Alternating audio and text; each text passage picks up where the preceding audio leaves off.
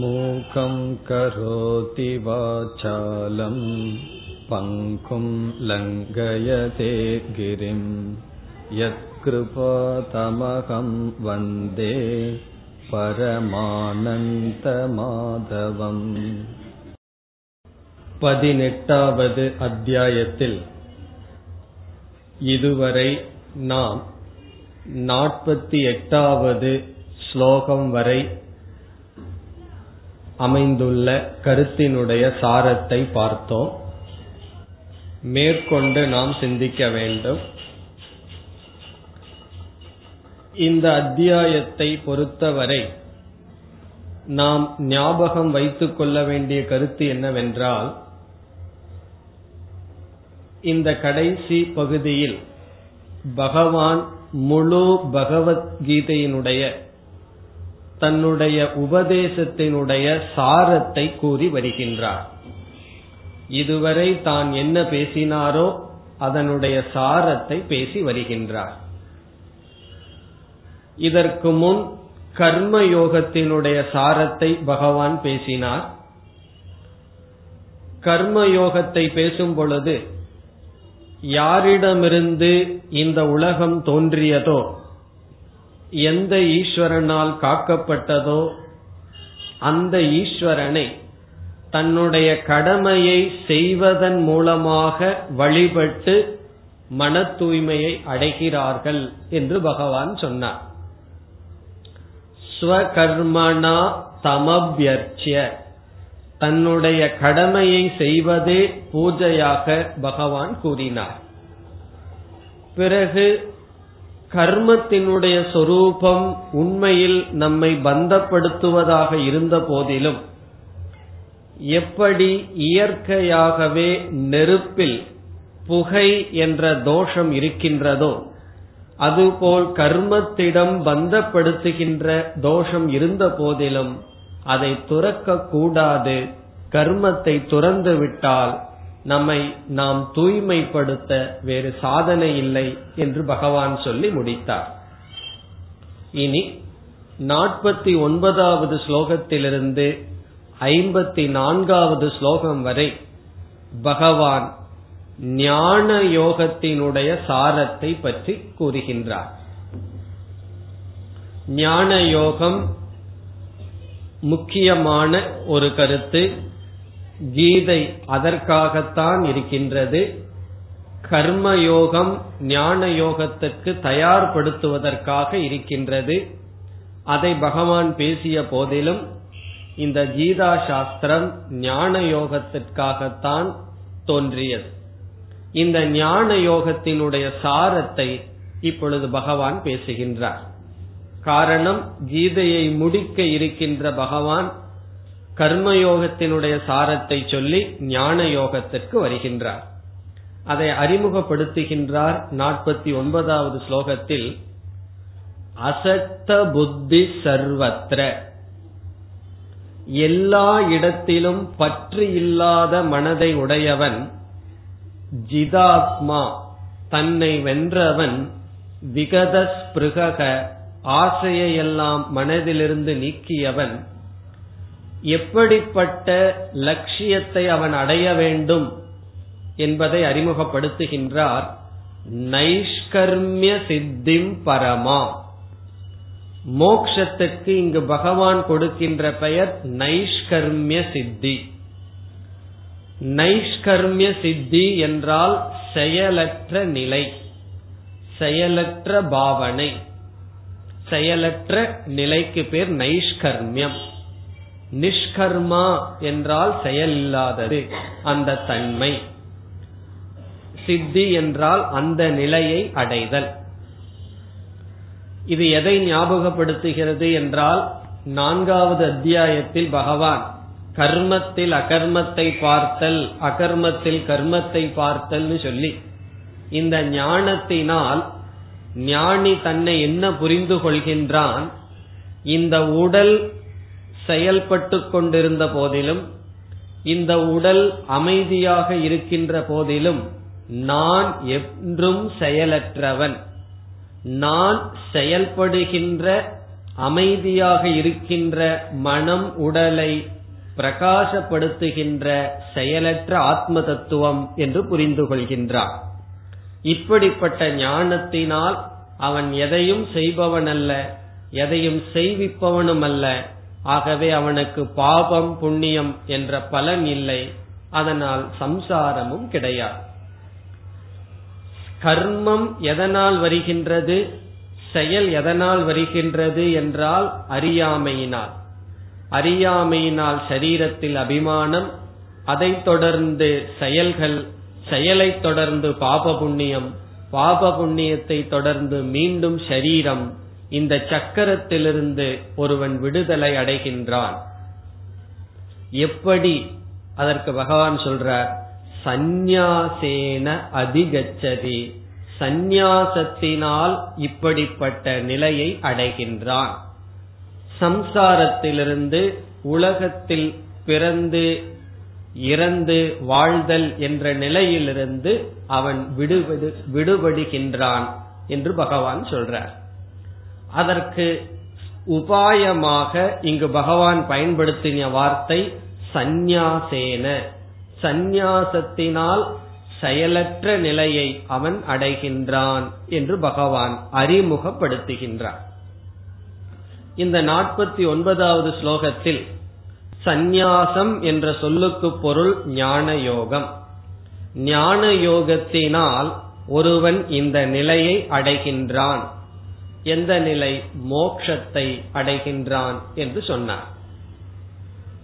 பிறகு அடுத்த சில ஸ்லோகங்களில் பகவானே ஞான யோகத்தினுடைய சாரத்தை பேச இருக்கின்றார். ஐம்பதாவது ஸ்லோகத்தில் மீண்டும் பகவான் முகவுரை கொடுக்கின்றார். ஒருவன் மன தூய்மை என்ற சித்தியை அடைந்தவன் பரபிரம்மத்தை எப்படி அடைகின்றான் என்பதை நான் மீண்டும் சுருக்கமாக சொல்கிறேன் என்று சொல்கிறார். சித்திம் பிராப்தோ யதா பிரம்ம. இங்கு சித்தி என்ற சொல்லுக்கு பொருள் மன தூய்மை. மன தூய்மையை ஒருவன் அடைந்து பிரம்மத்தை ஒருவன் எப்படி அடைகின்றான் என்பதை நான் மீண்டும் சுருக்கமாக சொல்கின்றேன். ஞானத்தினுடைய எல்லை பிரம்மத்தை அறிதல் என்று நாற்பத்தி ஒன்பது ஐம்பது இந்த இரண்டு ஸ்லோகங்களில் பகவான் நான் ஞான யோகத்தினுடைய சாரத்தை சொல்லப் போகின்றேன் என்று அறிமுகப்படுத்துகிறார். இப்பொழுது நாம் ஞான யோகம் என்றால் என்ன என்பதை ஞாபகப்படுத்திக் கொள்ள வேண்டும். கர்மயோகம் என்ற சாதனையில் நம்முடைய மனதை நாம் தூய்மைப்படுத்தி மோட்சத்துக்கு நாம் தயாராகின்றோம். ஞான யோகம் என்பது ஞானத்தை அடைதல். மிகவும் சுருக்கமாக எளிமையா ஞாபகம் வைத்துக் கொள்ளுதல் என்றால் என்ன? ஞான யோகம் என்ற சொல்லுக்கு பொருள் ஞானத்தை அடைதல் அல்லது ஞானத்தை அடையும் சாதனையை பயன்படுத்துதல். ஞானத்தை அடைகிற சாதனையை நாம் எடுத்துக்கொண்டு செயல்படும் பொழுது நாம் ஞான யோகத்தில் இருக்கின்றோம். இனி அடுத்த கேள்வி, ஞானத்தை அடைவதற்கு என்ன சாதனை என்றால் சிரவணம், மனனம், நிதித்தியாசனம் என்ற சாதனை. சாஸ்திரத்தை கேட்டல், சாஸ்திரத்தை சிந்தித்தல், தெளிவாக புரிந்து கொண்ட அறிவில் நிலை பெறுதல் அல்லது தியானித்தல். சிரவணம் என்றால் கேட்டல், மனனம் என்றால் சிந்தித்தல், நிதித்தியாசனம் என்றால் தியானித்தல். சிரவணத்துல என்ன கிடைக்கிறது என்றால் ஞானம் கிடைக்குதுன்னு சொல்லலாம், அல்லது நம்மை பற்றிய அறியாமை போகின்றது. இரண்டும் ஒன்றுதான். நம்ம பற்றிய அறியாமை நம்மை விட்டு நீங்குகின்றது அல்லது நம்மை பற்றிய அறிவானது நமக்கு வருகின்றது. பிறகு மனனம் என்ற சாதனையினால் நாம் பெற்ற அறிவில் எந்த விதமான சந்தேகமும் இல்லாமல் ஆகின்றது. சில சமயங்களில் சரியான அறிவை பெற்றிருப்போம், அது சந்தேகத்திற்கு உட்பட்டதாக இருக்கலாம். அப்படி இல்லாதது மனனம். மூன்றாவதாக வருவது நிதித்தியாசனம் என்ற சாதனை. இது எதற்காக என்றால், நாம் சந்தேகமற பெற்ற ஞானம் நமக்கு பலனை கொடுக்க வேண்டும் என்றால் நம்முடைய மனதில் இருக்கின்ற சில சம்ஸ்காரங்கள், பழக்க தோஷங்கள் அந்த ஞானத்துக்கு தடையாக இருக்கக்கூடாது. நமக்கு சில விஷயங்கள் தெளிவாக தெரிந்தும் கூட அந்த அறிவுப்படி வாழ்கின்ற சக்தி இல்லாமல் இருக்கின்றோம். இந்த ஞானத்தையே தியானிக்கும் பொழுது அந்த சக்தியை நாம் அடைய முடிகிறது. இங்கு பகவான் என்ன செய்கின்றார்? நான் ஞான யோகத்தை உனக்கு சொல்ல போகின்றேன், ஞான யோகத்தினால் மோட்சத்தை அடைகிறார்கள் என்றெல்லாம் அறிமுகப்படுத்தி மீண்டும் சுருக்கமாக ஞான யோகத்தை சொல்கிறேன் என்று சொல்லி, சிரவணம் மனனம் இதை பகவான் விட்டு விட்டு நிதித்தியாசனத்தை இங்கு பகவான் சொல்கின்றார். காரணம் என்னவென்றால், ஒருவன் சிரவண மனனம் வரைக்கு வந்துட்டு நிதித்தியாசனம் செய்யவில்லை என்றால் அவ்வளவு தூரம் அவன் பயணம் செய்தது பயனற்றதாகிவிடும். தண்ணீர் தேவை என்று ஒருவன் கிணறு வெட்டுகின்றான். ஒருவர் சொல்றார், நீ ஐம்பது அடி வெட்டினால் உனக்கு வந்து தண்ணீர் கிடைக்கும்னு சொல்றார். அவன் நாப்பத்தஞ்சு அடி வெட்டுறான், தண்ணியே வரல. பிறகு அவனுக்கு கோபம் வந்துடுது, நாப்பத்தஞ்சு அடி வெட்டி வராத தண்ணி இன்னும் அஞ்சு அடியில வந்துருமான்ட்டு போயிடுறான். அதனால என்ன பலன்னு சொன்னா, நாப்பத்தஞ்சு அடி வெட்டுனானே அது பலனில்லாம செல்வதுதான் அவனுக்கு கிடைக்கின்ற பலன். அப்படி நம்ம கஷ்டப்பட்டு வேதாந்தத்துக்கு வந்து சாஸ்திரத்தை கேட்டு கடைசி நேரத்துல நம்ம அதை விட்டுவிடக் கூடாது.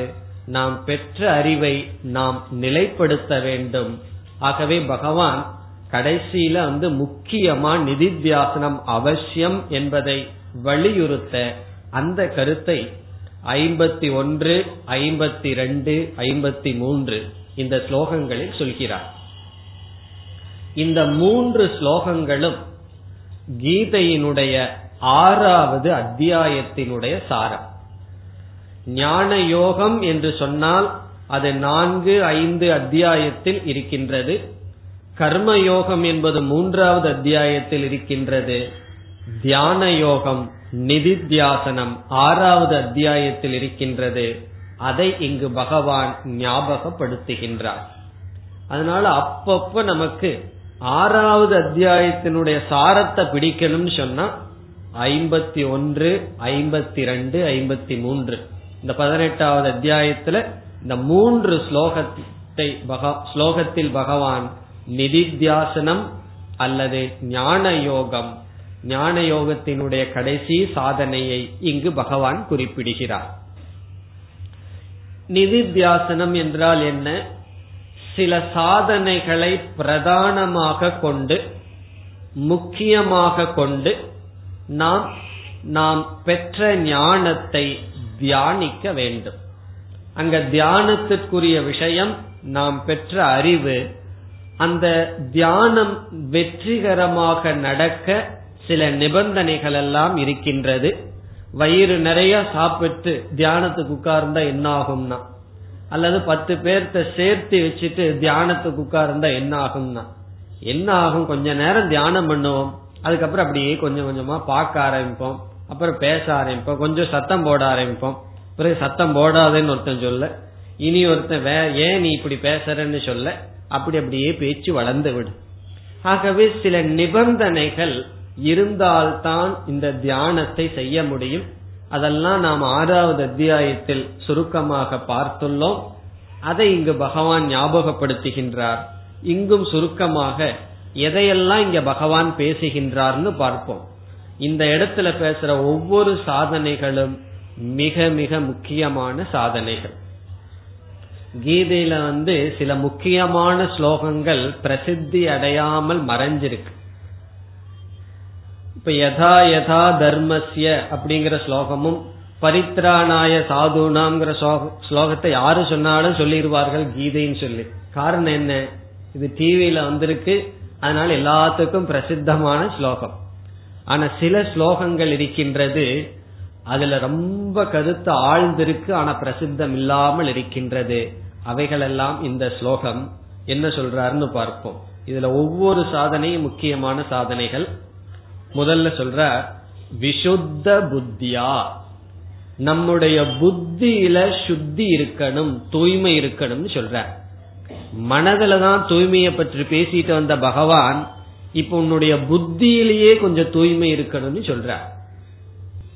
அது என்ன புத்தியில தூய்மைன்னு சொன்னா, உன்னுடைய லட்சியம் என்னன்னு புத்தி தெரிந்திருக்க வேண்டும்.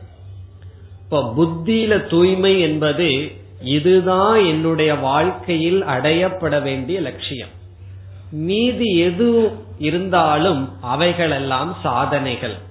அது மக்களாகட்டும், பொருளாகட்டும், பதவியாகட்டும், உடலாகட்டும், ஆரோக்கியமாகட்டும், அனைத்தும் சாதனை. என்னுடைய லட்சியம் என்ன என்று தெரிந்து கொள்வதுதான் முக்கியமான சாதனை. அதற்காக சொல்ற விசுத்த புத்தியா, வாழ்க்கையினுடைய லட்சியத்தை தெரிந்து, பிறகு புத்திக்குள்ள இனி ஒரு அசுத்தி வந்து சந்தேகம், நம்பிக்கை இல்லாமல் இருத்தல். சொல்லும் போது கேட்கறதுக்கு நல்லா இருக்கு, ஆனா உண்மையா அப்படி நடக்க முடியுமா என்று நமக்கு சந்தேகம் வரலாம். அப்படி சந்தேகம் வராமல் நம்பிக்கையுடன் இதுதான் லட்சியம் என்று திருடமாக உறுதியாக இருக்கின்ற புத்தி தூய்மையான புத்தி. அந்த தூய்மையான புத்தியுடன் கூடியவனாக. பிறகு அடுத்தது சொல்றார் திருப்தியா ஆத்மானம் நியம்யச்ச, மிக உறுதியுடன் தன்னை கட்டுப்படுத்தி. நாம உறுதியையே போன வகுப்புல மூணா படித்தோம். சில உறுதி வந்து நம்முடைய அறியாமையிலும் துயரத்திலும் இருக்க வைக்கும். சில உறுதி நல்ல விஷயத்தில் நம்மை நிலைத்திருக்க வைக்கும். அப்படி உறுதியுடன் தன்னை ஒழுங்குபடுத்தி பிறகு என்ன செய்யணுமா, சப்தாதீன் விஷயான் தியக்துவா, சப்தம் முதலிய விஷயங்களை தியாகம் செய்ய வேண்டும். அதாவது அதிகமா உலகத்துக்குள்ள பிரவருத்தி இருக்க கூடாது. நம்மளுடைய பிரவருத்திகளை எல்லாம் குறைத்து கொள்ள வேண்டும். தேவையில்லாத விஷயங்களை நம்ம கேட்க வேண்டாம், தேவையில்லாத விஷயங்கள்ல நாம தலையிட வேண்டாம். பலர் நம்மை பார்த்து என்ன சொல்றார்கள், இந்த விஷயத்துல நீ ஏன் தலையிடுகிறாய் என்று கேட்கிறார்கள். ஆனா இந்த உலகத்துல நம்ம எப்படி நடந்துக்கணும்னா, இந்த விஷயத்துல தயவு செய்து நீங்க தலையிட்டு ஏதாவது செய்யுங்கன்னு எல்லாம் சொல்ற மாதிரி நடக்கணும். அப்படியும் சிலர் இருக்கிறார்கள். சில பெரியவர்கள் வந்து பெரிய பெரிய வசதியானவர்களும் சரி, சாதாரண நிலையில் இருந்தவங்களும் சரி, ஓரிரு மனிதர்களை நான் பார்த்திருக்கின்றேன். அவங்களுடைய குடும்பத்தில் இருக்கிறவங்கெல்லாம் அப்பா நீங்க வந்து என்னுடைய வியாபாரத்துல கொஞ்சம் தலையிட்டு உதவி செய்யணும் பார். அவர் என்ன பண்ணுவார், போதும் நான் தலையிடல, நான் ஆன்மீக வாழ்க்கைக்கு போறேன்னு ஒதுங்கி வருவார். இதுதான் அந்த வயதுல இருக்க வேண்டிய லட்சணம். இப்படி எல்லாம் மக்கள் இல்லை என்று நினைக்காதீர்கள். நம்ம பார்க்காம இருக்கலாம், ஆனால் சிலர் இருக்கிறார்கள். அதத்தான் இங்கு பகவான் சொல்றார், விலகி கொள்ளுதல், சப்தங்களிலிருந்து பொறுப்புகளிலிருந்து விலகி கொள்ளுதல். அப்படி விலகிக்க மாட்டேன்னு சொன்னா விலக்கி விடுவார்கள். அவங்க விலக்கிறதுக்கு முன்னாடி நம்ம விலகி வருவது மகிழ்ச்சியாக இருக்கு. அப்ப விலக்கி விலக்கி விட்டார்களேன்னு துக்கப்பட்டு உட்கார்ந்துட்டு இருப்போம். இப்ப நான் விலகி வந்து விட்டேங்கிற மகிழ்ச்சியில சாதனையை நாம் தொடர்வோம். பிறகு என்ன செய்ய வேண்டும், ராகத்வேஷௌ வ்யுதஸ்யச, மனதில் இருக்கின்ற விருப்பு வெறுப்புகளை எல்லாம் அப்படியே விட்டுவிட வேண்டும். இந்த நிதித்தியாசனம்ங்கிற காலத்துக்கு வந்த சமயத்தில் என்ன செய்யணும்னா, வாழ்க்கையில எத்தனையோ பேர்த்தோட வாழ்ந்திருப்போம், எவ்வளவோ பேர்த்தோட பழகி இருப்போம். சிலரெல்லாம் நமக்கு நன்மையை செய்திருப்பார்கள், சிலரெல்லாம் நம்முடைய நம்பிக்கைக்கு துரோகமாக நடந்திருப்பார்கள். அப்படி இந்த உலகத்தில் நமக்கு விருப்பு வெறுப்புகள் எல்லாம் இருந்திருக்கு. அதையெல்லாம் என்ன செய்யணும்னா யுதஸ்ய, தூக்கி எறின்னு சொல்ற. யுதஸ்யன்னு சொன்னா உன்னுடைய ராகத்வேஷத்தை எல்லாம் எடுத்து வெளியே வச்சிரு. யாரு மீதும் எந்த விருப்பும் வெறுப்பும் உனக்கு வேண்டாம். உனக்கு நல்லது பண்ணியிருக்கிறாங்க அல்லது கெட்டது பண்ணியிருக்காங்க, அதை பத்தி எல்லாம் சிந்திக்க வேண்டாம். அதையெல்லாம் விட்டு விடு, அதையெல்லாம் மன்னித்து விட்டு விடு. மன்னிக்க முடியலையா, எல்லாவற்றையும் மறந்து விடு. புது உலகம் புது மனதோட வாழன். வேற ஒன்று இருக்க கூடாது. ஏதோ இந்த உலகத்துக்கு ஒரு குழந்தை வந்ததுன்னு வச்சுக்குவோமே, யாரு மேல அதுக்கு ராகம், யாரு மேல துவேஷம் இருக்கு? அப்படி இந்த உலகத்தை பார்க்க வேண்டும். பிறகு அடுத்தது ஒரு கஷ்டமான சாதனையை சொல்றார், விவிக்த சேவி. விவிக்த சேவினா தனிமையாக இரு அப்படின்னு சொல்ற. எப்பொழுது பார்த்தாலும் ஆட்கட்குள்ளேயே இருந்துட்டு இருக்காத, கொஞ்சம் தனிமையை எடுத்துக்கொள். பிறகு அடுத்த சாதனை, தனிமையில போயிட்டா சில பேர்த்துக்கு நேரம் போறதுக்கு என்ன செய்வார்கள், எதையாவது சாப்பிட்டே இருப்பார்கள். என்ன நேரம் போகணுமே, யாருமே இல்லையே. அதனால அடுத்த சாதனை லக்வாசி. லக்வாசினா குறைவாக சாப்பிடு அப்படின்னு சொல்ற. இதெல்லாம் பகவான் சொல்ல வேண்டியதுதான் இருக்கு. இப்ப குறைவாக சாப்பிடுன்னு சொல்ற. உண்மையிலேயே நம்ம வாழ்க்கையில் என்ன ஆகுதுன்னு சொன்னா, ஒருவர் வந்து இளம் வயதுல ரொம்ப பொறுப்புகள் வேலை எல்லாம் இருக்கும் போது அவருக்கு ஒழுங்காவே சாப்பிடுறது இல்லை. காரணம் என்னன்னா வேலை அதுன்னு நினைச்சிட்டு எந்த அளவுக்கு உடல் உழைப்பு இருக்கோ அந்த அளவுக்கு சாப்பிடுறது இல்லை. பிறகு வயதான காலத்துல ஒரு வேலையும் கிடையாது, சாப்பிட்டே இருக்கிறது. என்ன ஆகும் உடம்பு, என்ன ஆகும் நமக்கு ஆரோக்கியம்? முரண்பாடா மனிதர்களுடைய வாழ்க்கை இருக்கு. எந்த வயதுல சாப்பிட்டு நல்லா நிதானமா சாப்பிட்டு வேலை செய்யணுமோ அந்த சமயத்துல சாப்பிடாம வேலை செய்யணும், எந்த வயதுல சாப்பிடாம இருக்கணுமோ அந்த வயதுல சாப்பிடுறத தவிர ஒண்ணும் பண்றது. அதனால பகவான் சொல்றார், தனிமையில போய் விழித்து ஒருவன் இருக்கணும்னு சொன்னா குறைவா சாப்பிடணும்னு சொல்ற.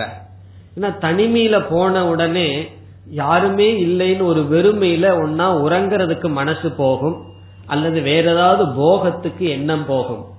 அப்ப நாம உறங்க கூடாது. நான் தனிமையில இருக்கிறேன்னு போய் தூங்க ஆரம்பிச்சிட்டோம்னு வச்சுக்கோமே, என்ன பிரயோஜனம்? அது பத்து பேர்த்துக்குள்ள தூங்கினாலும் தனிமையில தூங்கினாலும் ஒண்ணுதானே.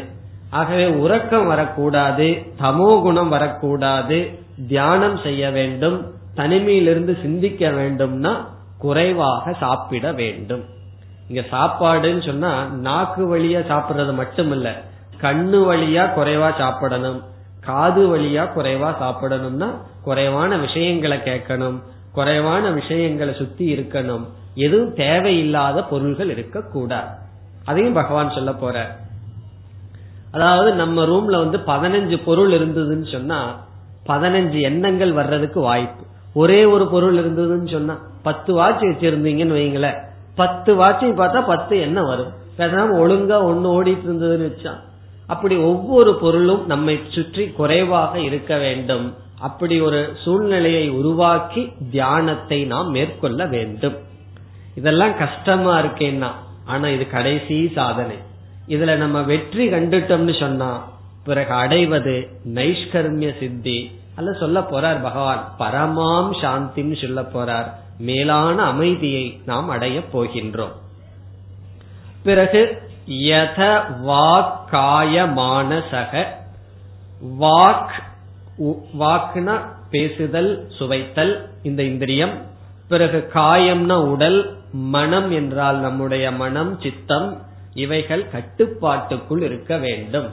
இப்ப தனிமையில போய் இவைகளெல்லாம் கட்டுப்பாட்டுல இல்லை அப்படின்னு சொன்னா அந்த தனிமையே நம்மை அழித்து விடும். இந்த நியமங்கள் எல்லாம் இருந்துட்டு பிறகு முக்கியமான ஒரு வார்த்தை சொல்ற, இவைகளெல்லாம் எதற்குனா தியான யோக பரக. உன்னுடைய முழு கமிட்மெண்ட், முழுமையாக நீ எதற்கு உன்னை ஒப்படைக்க வேண்டும் என்றால் தியான யோகத்தில் உன்னை நீ ஒப்படைக்க வேண்டும். இங்க வந்து பகவான் கடைசி சாதனைய சொல்ற. இப்ப நம்ம வந்து இந்த தியான யோகத்துக்கு தகுதி இல்லைன்னு சொன்னா கர்ம யோகம் பண்ணலாம். கர்ம இத கேட்டுட்டு இதத்தான் நாளையில இருந்து செய்யணுங்கிறத பகவான் சொல்லல. ஆரம்பத்திலிருந்து கர்மயோகம் பண்ணி, சிரவணம் பண்ணி, மனனம் பண்ணி, கடைசி ஸ்டேஜில் இருக்கவர்கள் என்ன சாதனைய பண்ணணும்னு சொல்ற. நாம என்ன ஸ்டேஜில் இருக்கிறோம்னு பார்த்து அதற்கு தகுந்த சாதனையை செய்கின்றோம். ஆகவே இங்கு வந்து பகவான் கடைசி சாதனையா நிதித்தியாசனத்துல இப்படிப்பட்ட நியமங்களை எல்லாம் உருவாக்கி கொண்டு தியான யோக பரமாக இருக்க வேண்டும். அதற்கு பிறகு இந்த தியான யோகத்தில் இருக்கணும்னு சொன்னா வைராகியம் எவ்வளவு இருக்கணும்னா வைராகியம் சமுபாஸ்ருதக. வைராகியம் திருடமாக இருக்க வேண்டும். இல்லைன்னா தனிமையில எல்லாம் போய் இருக்க முடியாது.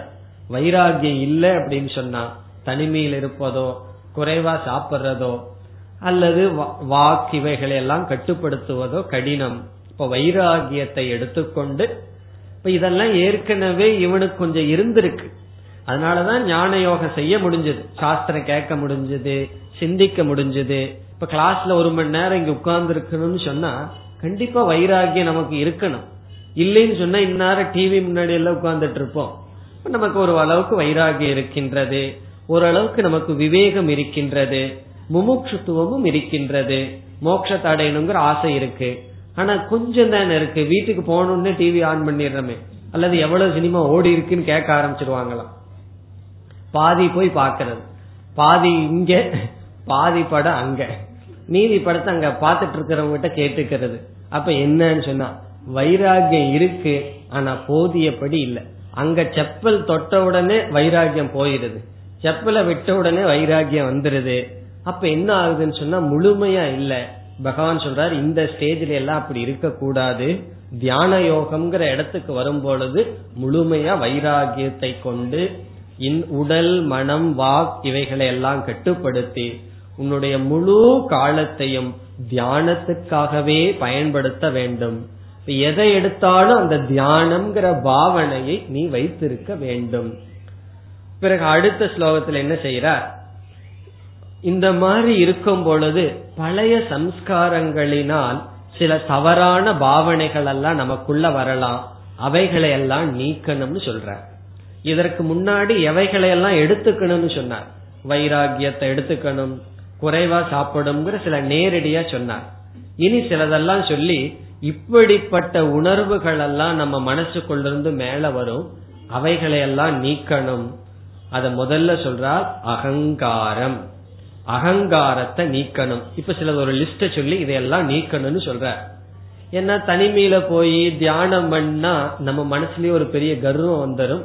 நான் என்னால தனிமையில் இருக்க முடியும், உங்களால எல்லாம் அப்படி இருக்க முடியாது, என்னால வந்து சாப்பிடாம இருக்க முடியும், ஒரு நாளைக்கு ஒருவேளை சாப்பிட்டு இருக்க முடியும், எனக்கு இவ்வளவு சக்தி இருக்கு, இவ்வளவு ஒழுக்கம் இருக்கு, என்னால பேசாம இருக்க முடியும்.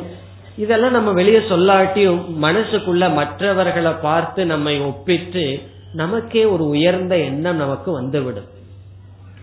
முன்ன வந்து நம்மை பற்றியே தாழ்வா நினைச்சிட்டு இருப்போம், இப்ப நம்மை பற்றி உயர்வா நினைக்க ஆரம்பிச்சிருவோம்.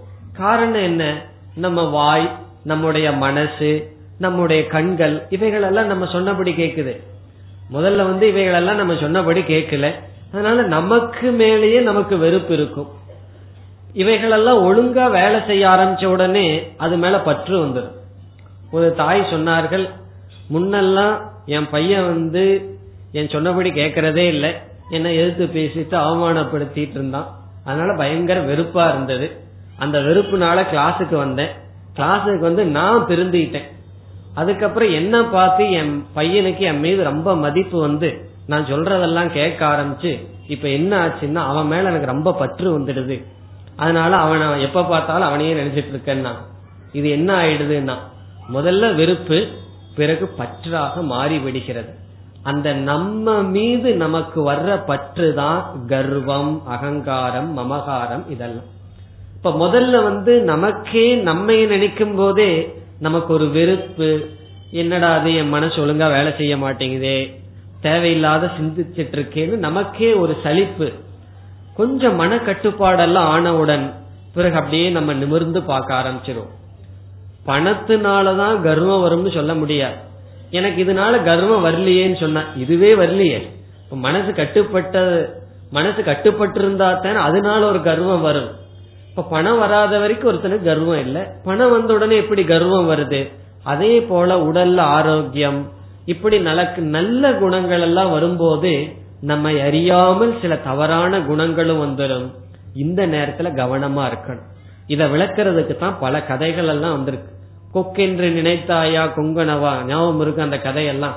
ஒரு யோகி போனார், தபஸ் பண்ணார், அப்படியே கொக்க பார்த்தார் எரிஞ்சிடுது. இதெல்லாம் இயற்கையாக வருகின்ற சக்தி, அதனால தனக்கு ஒரு பெரிய சித்தி அடைஞ்சதுக்காக நினைச்சார். இப்படிப்பட்ட நிலை வரக்கூடாது. அந்த நிலையை பகவான் இங்கு சொல்றார், அகங்காரத்தை நீக்கணும்.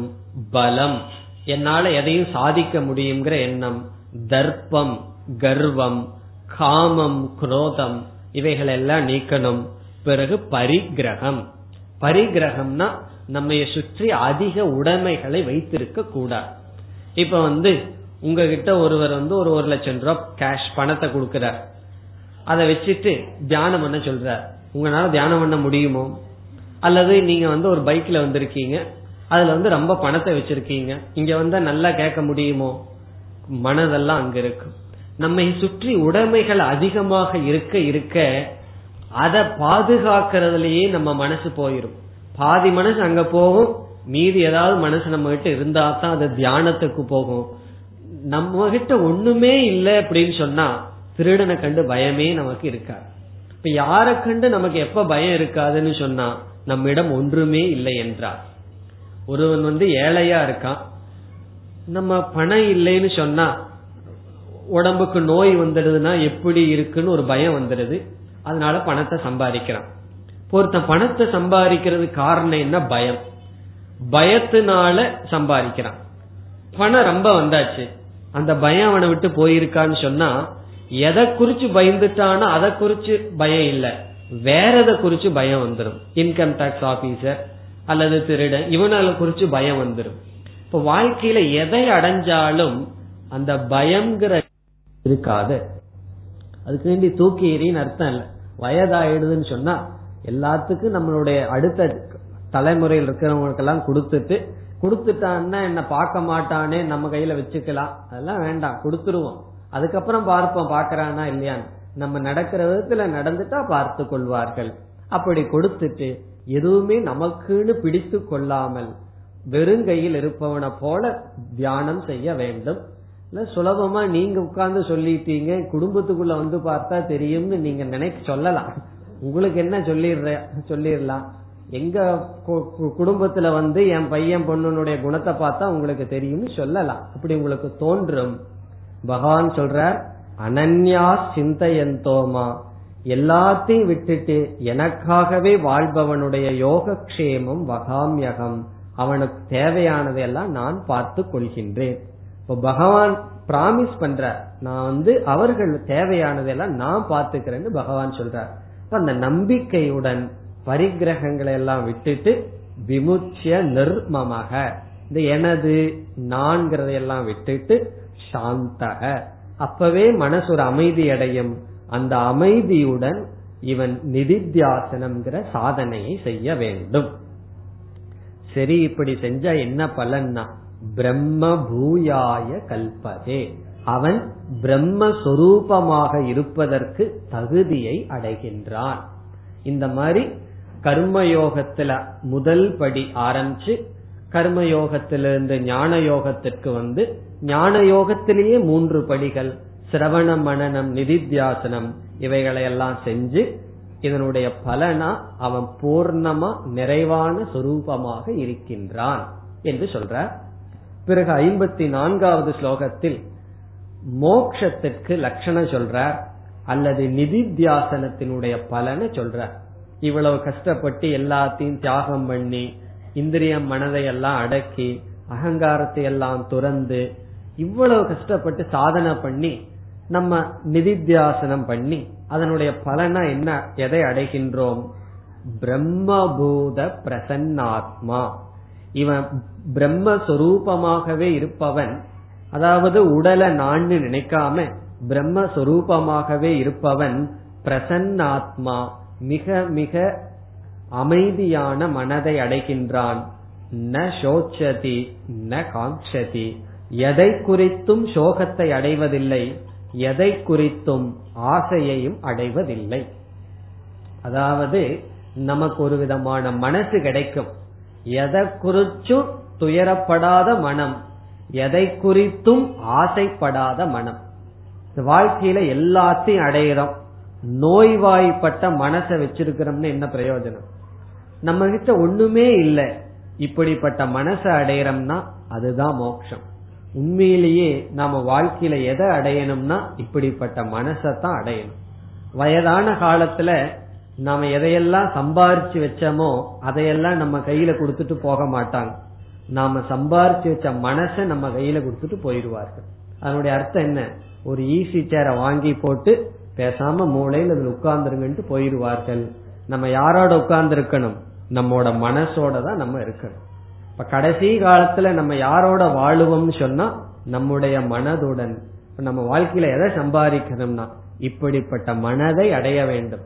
கடைசி காலம் அல்ல, எந்த காலத்துல இந்த மனசை அடையிறமோ அந்த காலத்திலிருந்து மோட்சத்தை அடையிறோம். இப்ப சாகிறதுக்கு ரெண்டு நாளுக்கு முன்னாடி இந்த மனசை அடையலாமா என்றால் என்ன? என்னைக்கு இது தெரியுதோ அன்னையிலிருந்து இப்படிப்பட்ட மனசு அடையிறது லட்சியமாக இருக்க வேண்டும். இந்த மன நிறைவை அடைகின்றான். பிறகு சமசர்வபூதேஷு, எல்லா ஜீவராசிகளிடம் சமமான பாவத்தை அடைகின்றான். முன்னெல்லாம் பயிற்சி பண்ணி இதை அடைய வேண்டும்னு முயற்சி பண்ணும். இது வந்து அவனுக்கு சுபாவமா கிடைக்கின்றது. எதை குறித்தும் துயரப்படாத, எதை குறித்தும் ஆசைப்படாத மனமும் எல்லோரிடமும் சமமான பாவனையையும் அவன் அடைகின்றான். இது நிதித்தியாசனத்தினுடைய பலன். இப்படி ஐம்பத்தி நான்காவது ஸ்லோகம் வரைக்கும் பகவான் நிதித்தியாசனம் என்ற சாதனையை பேசினார். இனி அடுத்ததாக ஐம்பத்தி ஐந்தாவது ஸ்லோகத்திலிருந்து அறுபத்தி இரண்டாவது ஸ்லோகம் வரை பகவான் பக்தி யோகத்தினுடைய சாரத்தை கூறுகின்றார். இந்த பகுதியில எல்லாம் பஞ்சு பஞ்சான ஸ்லோகங்கள் என்ன சொல்லிட்டு வர்ற, ஒவ்வொரு தான் பேசிய ஒவ்வொரு கருத்தினுடைய சாரத்தை பேசி வருகிறார். கர்மயோகத்தினுடைய சாரத்தை பேசி, ஞான யோகத்தினுடைய சாரத்தை பேசி, இனி பக்தியை பற்றி இங்கு பகவான் பேசுகின்றார். இவைகள் எதுவுமே புதிதான கருத்து அல்ல, ஏற்கனவே பேசிய கருத்தை பகவான் ஞாபகப்படுத்துகின்றார். அப்ப நம்ம பக்தியை பற்றி என்னென்னலாம் பார்த்தங்கிறது ஞாபகத்துக்கு வர வேண்டும். பக்தியினுடைய முழுமையான தத்துவம் நாம் பனிரெண்டாவது அத்தியாயத்தில் பார்த்தோம். ஏழாவது ஒன்பதாவது அத்தியாயங்களிலெல்லாம் பக்தி அறிமுகப்படுத்தப்பட்டது. பனிரெண்டாவது அத்தியாயத்தில் தான் பூர்ணமாக பக்தியினுடைய லட்சணத்தை பார்த்தோம். அதில் என்ன பார்த்தோம் என்றால், நாம் செய்கின்ற ஒவ்வொரு சாதனைகளையே பக்தி என்று அழைக்கலாம். இப்ப கர்மயோகம் செய்பவன் பகவானுக்காக இந்த கர்மத்தை செய்கிறேன் என்று சொல்லும் பொழுது அவனுக்கு பக்தி இல்லை என்றால் எப்படி செய்ய முடியும்? ஆகவே கர்மயோகமே ஒரு நிலையான பக்தி. பிறகு இறுதியில் ஞானியையும் கூட பகவான் பக்தன் என்று அழைத்தார். பராபக்த லட்சணம் என்று சொல்லி சொன்னார் பனிரெண்டாவது அத்தியாயத்தில். இப்ப இங்க என்ன சொல்றார், இந்த ஞானியே என்னிடம் மேலான பக்தியை உடையவனாக இருக்கின்றான்னு சொல்லி, ஞான ரூபமான பக்தியினால் ஒருவன் என்னை அறிகின்றான். என்னை சொன்ன ஈஸ்வரனை பகவான் சொல்ற, என்னுடைய உண்மையான தத்துவத்தை அவன் பக்தியின் மூலமாக அறிகின்றான். நான் யார் அப்படிங்கிற உண்மையை ஒரு பக்தன் தான் கண்டுபிடிக்கின்றான் என்று சொல்றார். அதாவது உண்மையன்னு ஏன் சொல்லணும்னு சொன்னா, பகவானை பற்றி உண்மையை அடையணும், பகவானுடைய தத்துவத்தை தெரிஞ்சுக்கணும்னு சொல்லி எத்தனையோ பேர் முயற்சி செய்கிறார்கள். எவ்வளவோ காலங்காலமா முயற்சி செய்து கொண்டு வந்துள்ளார்கள். இன்னைக்கும் மக்களுக்குள்ள குழப்பம் இருக்கின்றது. இப்ப வந்து ஒரு விஷயத்துல நமக்கு குழப்பம் இருந்ததுன்னு சொன்னா ஒரு பரம்பரை வரைக்கும் தான் இருக்கும். அடுத்த ஜெனரேஷன்ல அந்த குழப்பம் இருக்கா? இப்ப உதாரணமா பூமி வந்து உரண்டையா இருக்கா தட்டையா இருக்கான்னு ஒரு குழப்பம் ஒரு காலத்துல இருந்தது. முன்னெல்லாம் தட்டைன்னு நினைச்சிட்டு இருந்தார்கள். பிறகு சந்தேகம் வந்தது. ஒருவர் வந்து ஒரு சந்தேகத்தை கிளப்பி வச்சார், இல்லையே அது தட்டையா இல்லையே உரண்டையா இருக்குன்னு சொன்னார். பிறகு அந்த தலைமுறைக்கு அடுத்த தலைமுறையில எல்லாம் மாணவர்கள் எப்படி படிக்க ஆரம்பிச்சிடுறாங்க, பூமி உரண்டைன்னு படிக்க ஆரம்பிச்சிடுறாங்க. அதுக்கப்புறம் சர்ச்சை கிடையாது. ஒரு ஒரு குறிப்பிட்ட காலத்துலதான் அந்த விஷயத்துல குழப்பம் இருந்தது. ஆனா கடவுளை பற்றிய குழப்பம் எந்த காலத்துல இருக்குன்னா, இந்த பூமி தோன்றியதிலிருந்து இன்னைக்கு வரைக்கும் இருக்கு, இந்த உலகம் அழியிற வரைக்கும் இருந்துட்டு இருக்கு. இதை அப்ப யாருமே இதை தீர்வு காணலையேன்னு சொன்னா, பக்தர்கள் தான் அவர்களுக்குள் தீர்வு காண்டார்கள். இப்படிப்பட்ட வாழ்க்கை வாழ்ந்தவர்கள் அவர்களுக்குள் உண்மையை கண்டுபிடித்தார்கள். அந்த கண்டுபிடிச்ச உண்மைய வெளியே சொன்னா மற்றவர்களுக்கு புரியாது. ஆகவே இந்த உண்மை வந்து ஏன் என்னைக்கும் மறைஞ்சிருக்குன்னு சொன்னா தகுதி நமக்கு தேவை. அதனால பகவான் சொல்றார், பக்தர்கள் தான் நான் எப்படிப்பட்டவன்கிற உண்மையை கண்டுபிடிக்கிறார்கள். மற்றவர்களுக்கு என்னை பற்றி உண்மை என்றும் மறைக்கப்பட்டே இருக்கும். அதனாலதான் யாராவது கடவுள் இல்லைன்னு சொன்னார்னா சொன்னார்கள் என்றால் அதை ஏற்றுக்கொள்ள வேண்டும். நாம் கடவுள் இல்லைங்கிறத ஏற்றுக்கொள்ளணுங்கிறதல்ல, கடவுள் இல்லைன்னு சொல்றவர்களை ஏற்றுக்கொள்ள வேண்டும். காரணம், பகவானே சொல்லியிருக்கார், என்னை பற்றி உண்மை அவ்வளவு சுலபமாக யாருக்கும் தெரியாது. யாருக்கு தெரியும்? இந்த சாதனைகளில் வந்தவர்களுக்குத்தான் என்னுடைய உண்மையான சொரூபம் தெரியும் சொல்றார். பிறகு ஐம்பத்தி ஆறாவது ஸ்லோகத்துல பகவான் பக்திக்கு முக்கியத்துவத்தை கொடுக்கிறார். நீ என்னதான் தியான யோகம் அல்லது மத்த யோகம் செஞ்சாலும் என் மீது பக்தி இல்லாமல் ஸ்ரத்தை இல்லாமல் இருந்தால் உன்னால் சாதனையே செய்ய முடியாது, என்னுடைய அனுகிரகம் தேவை என்று பகவான் சொல்கின்றார். அதாவது ஒவ்வொரு சாதனையை செய்யும் பொழுது நான் செய்கின்றேன், நான் இந்த சாதனையை முடிச்சிருவேன்னு நினைக்காத, என்னுடைய அனுகிரகத்தினாலதான் முடியும், என்னை நீ சரணடைய வேண்டும் சொல்லி சொல்றார்.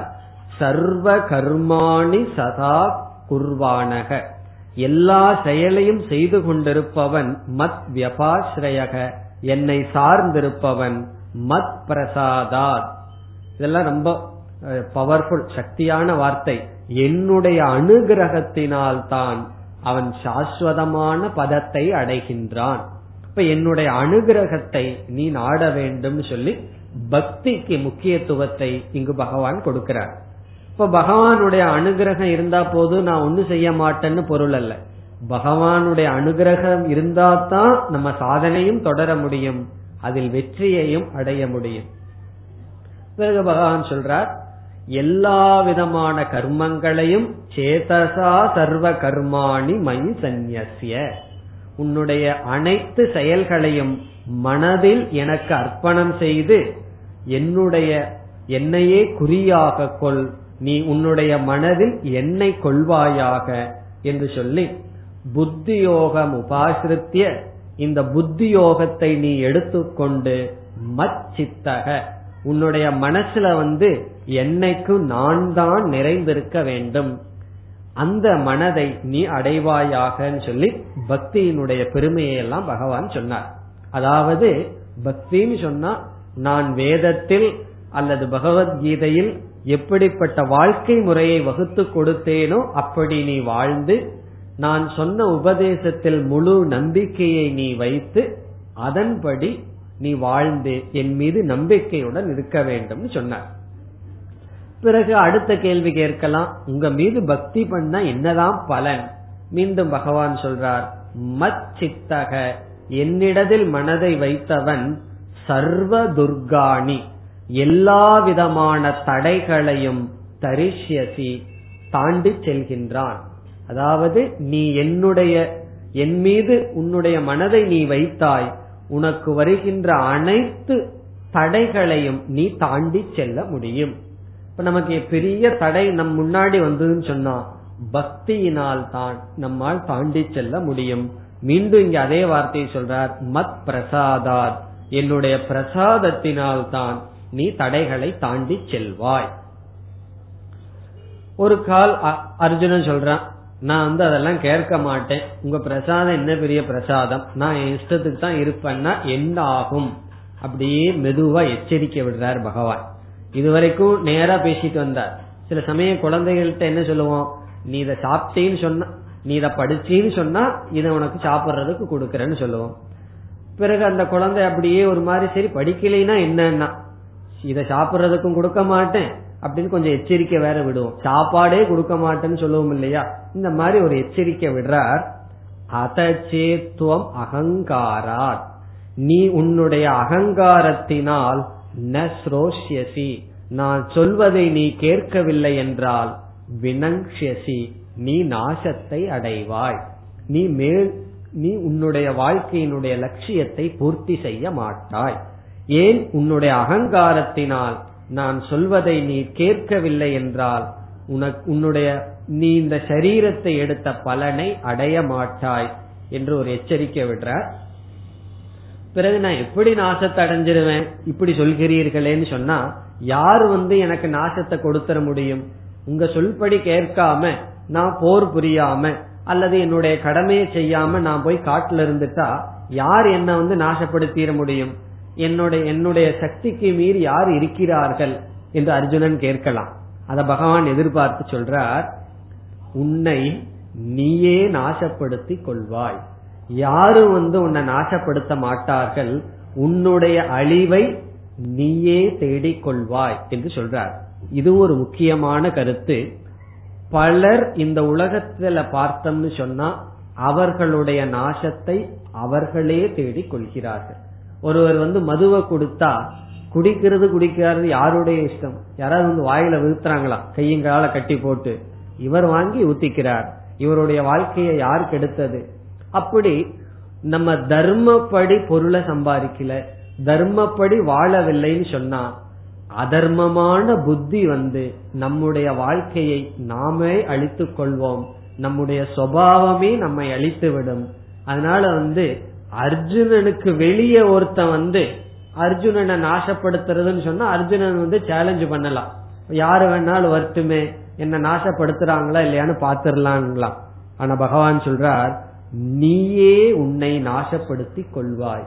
அத பகவான் சொல்றார், ஏதி அகங்காரம் ஆசிரித்திய, நீ அகங்காரத்தை பிடித்து கொண்டு ந யோசியே, நான் யுத்த செய்ய மாட்டேன், என்னுடைய கடமையை செய்ய மாட்டேன் என்று நீ சொன்னால் உன்னுடைய இந்த உறுதியானது பொய் என்று பகவான் சொல்றார். நீ இதை செய்ய மாட்டேன்னு இப்ப நீ சொல்ற, பிறகு உன்னுடைய சுபாவமே உன்னுடைய வசமின்றி உன்னை செய்வித்து விடும் சொல்ற. நீ இங்க போர் புரிய மாட்டேன்னு காட்டுக்குள்ள போனேன்னு சொன்னா, ஒரு மிருகங்கள் வந்ததுன்னு சொன்னா நீ என்ன செய்வீனா வில் அம்பை எடுக்க ஆரம்பிச்சிரு. சந்நியாச தர்மமான அகிம்சையை பின்பற்ற மாட்டாய், நீ அங்க போர் புரிய ஆரம்பிச்சிரு. ஆகவே ஒவ்வொரு மனிதனும் அவரவர்களுடைய சுபாவத்தினாலேயே கட்டுப்பட்டிருக்கிறார்கள். இப்ப ஒருவர் வந்து மன தூய்மை இல்லாம கர்மயோக ஒழுங்கா பண்ணாம வீட்டுல வந்து வியாபாரம் எல்லாம் பண்ணி குழந்தைகளை படிக்க வச்சு மத்த கடமையெல்லாம் செய்யாம ரிஷிகேஷ் போனாருன்னு வச்சுக்கோமே, எல்லாம் விட்டுட்டு போயிடுற, ஏதோ ஒரு விரக்தியில போனாருன்னு சொன்னா அங்க போய் கொஞ்ச நாள்ல ருத்ராட்ச வியாபாரம் ஆரம்பிச்சிருவார். காரணம் என்னன்னா அவருடைய சுபாவம் அவரை விட்டு போகாது. அந்த சுபாவம் உன்னை விட்டு போகாது அர்ஜுனா, நீ எந்த நீ நான் யுத்தம் செய்ய மாட்டேன்னு சொல்றையோ அதே நீ யுத்தம் செய்வாய். எந்த சில மனிதர்கள் நான் இதை செய்ய மாட்டேன்னு சொல்கிறார்களோ அதே மனிதர்கள் அதை செய்வார்கள், செய்திருப்பார்கள். இந்த உலகத்துல பலரை நம்ம பார்த்திருக்கலாம் அல்லது நம்மையே பார்த்திருக்கலாம். சில சமயம் இதை நான் செய்ய மாட்டேன்னு சொல்லிட்டு அதையே நாம் செய்திருப்போம். காரணம் அதத்தான் இங்க பகவான் சொல்றார், அது நீ உன்னுடைய அகங்காரத்துல நான் இதை செய்ய மாட்டேன்னு சொன்னேன், அகங்காரத்துல இது எனக்கு வேண்டான்னு சொன்னேன், பிறகு நீயே அதை நாடுவாய். அதனால வந்து நான் யுத்தம் பண்ண மாட்டேன்னு நீ சொல்வது அறிவு பூர்வமான வந்த முடிவல்ல, இது உன்னுடைய அகங்காரத்தினால் வந்தது, ஆகவே நீ செய்துதான் ஆக வேண்டும். கர்த்தும் நேச்சசி என் மோகாத், நீ மோகத்தினால செய்ய மாட்டேன்னு சொன்ன சொன்ன என்றால் நீ உன்னுடைய வசமின்றி அதையே நீ செய்வாய். இது நம்முடைய ஒவ்வொருத்தருடைய வாழ்க்கையிலேயும் வர்ற உண்மை. அதனால பகவான் எச்சரிக்கின்றார், நான் சொல்கின்றபடி உன்னுடைய வாழ்க்கையை அமைத்துக்கொள், இல்லை என்றால் உனக்கு நாசத்தை நீயே வரவழைத்துக் கொள்வாய். பிறகு அறுபத்தி ஓராவது ஸ்லோகத்தில் ஒரு முக்கியமான கருத்தை சொல்றார், ஈஸ்வர சர்வபூதானாம் ஹிருத்தேசே அர்ஜுன திஷ்டதி. ஹே அர்ஜுனா, ஈஸ்வரன் வந்து எல்லா ஜீவராசிகளினுடைய ஹிருதயத்தில் அமர்ந்திருக்கின்றார். ஈஸ்வரன் தான் எல்லாருடைய ஹிருதயத்தில் அமர்ந்து கொண்டு என்ன பண்றாருன்னு சொன்னா, இந்த பம்பரத்தை வந்து எப்படி ஆட்டி வைக்கிறோம் அல்லது இந்த பொம்மை இருக்கும், அந்த காலத்துல எல்லாம் ஒரு பொம்மை இருக்கும், ஒரு ஸ்ட்ரிங் ஒரு நூலை போட்ட பிடிச்சிட்டு அதை ஆட்டி விளையாடுவார்கள். அப்படி எல்லா ஜீவராசிகளையும் நான் ஆட்டி படைத்துக் கொண்டு இருக்கின்றேன். எப்படின்னா அவரவர்களுடைய பாப புண்ணியத்துக்கு தகுந்த மாதிரி சுபாவத்தை கொடுத்து மனச கொடுத்து அதனுடைய வசத்தில் அவர்கள் இருக்கிறார்கள். ஒருத்தன் சொல்லலாம், நான் எதுக்கும் கட்டுப்பட மாட்டேன், நான் சுதந்திரம்னு சொல்லி. உண்மை அது கிடையாது. அவன் அவனுடைய குணத்தினாலேயே கட்டுப்பட்டிருக்கின்றான், அவனுடைய சுபாவத்தினாலே அவன் பின்னப்பட்டிருக்கின்றான். இவ்விதம் எல்லா ஜீவராசிகளையும் நான் ஆட்டி வைத்துக் கொண்டு இருக்கின்றேன். அதனால என்னன்னா பேசாம அப்படிப்பட்ட பகவானிடம் சரணடைவாயாக, அந்த பகவானிடம் பக்தி செலுத்தி பிறகு அப்படிப்பட்ட ஈஸ்வரனுடைய அனுகிரகத்தினால் நீ ஒரு சாந்தியை அடைவாய், அது சாஸ்வதமான சாந்தி என்று அறுபத்தி இரண்டாவது ஸ்லோகத்தில் பக்தியை பகவான் முடிவுரை செய்கின்றார். இனி அறுபத்தி மூன்றாவது ஸ்லோகத்திற்கு வருகின்றோம். இப்ப இதுவரைக்கும் பகவான் நான் என்ன செய்தேன் என்று சொல்றார். இதிதே ஞானமாக்யாதம், இதுவரைக்கும் நான் உனக்கு ஒரு பெரிய ஞானத்தை கொடுத்திருக்கின்றேன் அர்ஜுனா, சாதாரணமானதல்ல, குஹ்யாத் குஹ்யதரம், ரகசியங்களுக்குள் ரகசியமான ஞானத்தை நான் உனக்கு கொடுத்து விட்டேன். இப்ப நம்ம பார்க்கிறது அறுபத்தி மூன்றாவது ஸ்லோகம். ரகசியங்களுக்குள் ரகசியமான ஞானத்தை உனக்கு நான் கொடுத்திருக்கேன். இங்க ஒரு வார்த்தையை பகவான் சொல்றார், விமர்சிய ஏதத் அசேஷேன, நான் சொன்னதையெல்லாம் தெளிவாக ஆராய்ச்சி செய்து யதா இச்சசி ததா குரு, நீ என்ன செய்ய விரும்புகின்றாயோ அதை செய். இது இதுவரைக்கும் பகவான் என்ன சொல்லிட்டு இருந்தார், நீ யுத்தம் பண்ணு, உன்னுடைய கடமையை பண்ணுன்னு சொல்லிட்டு இருந்தார். இப்ப பகவான் என்ன செய்யறார், உனக்கு என்ன விருப்பமோ அதை நீ செய். நீ உன்னுடைய கடமையை செஞ்சு முன்னேறணும்னு எனக்கு ஒரு ஆசையோ, இல்ல நீ உன்னுடைய கடமையை செஞ்சாம நீ நாசமா போகணுங்கிற ஆசையோ எனக்கு கிடையாது. நான் எனக்கு யாரு மீதும் பற்று கிடையாது, உன் விருப்பத்தை நீ செய். இந்த இடத்துல பகவான் வந்து அட்வைஸ் பண்ணாம குழந்தைக்கு சொல்ற மாதிரி இதத்தான் செய் அப்படின்னு சொல்லல. உனக்கு நான் அறிவை கொடுத்துட்டேன், பாதையை கொடுத்து விட்டேன். இவ்விதம் வாழ்ந்தால் இந்த இடத்துக்கு நீ செல்வாய், இவ்விதம் வாழ்ந்தால் இப்படிப்பட்ட இடத்துக்கு நீ செல்வாய், இதற்கு மேல் உன்னுடைய விருப்பம்.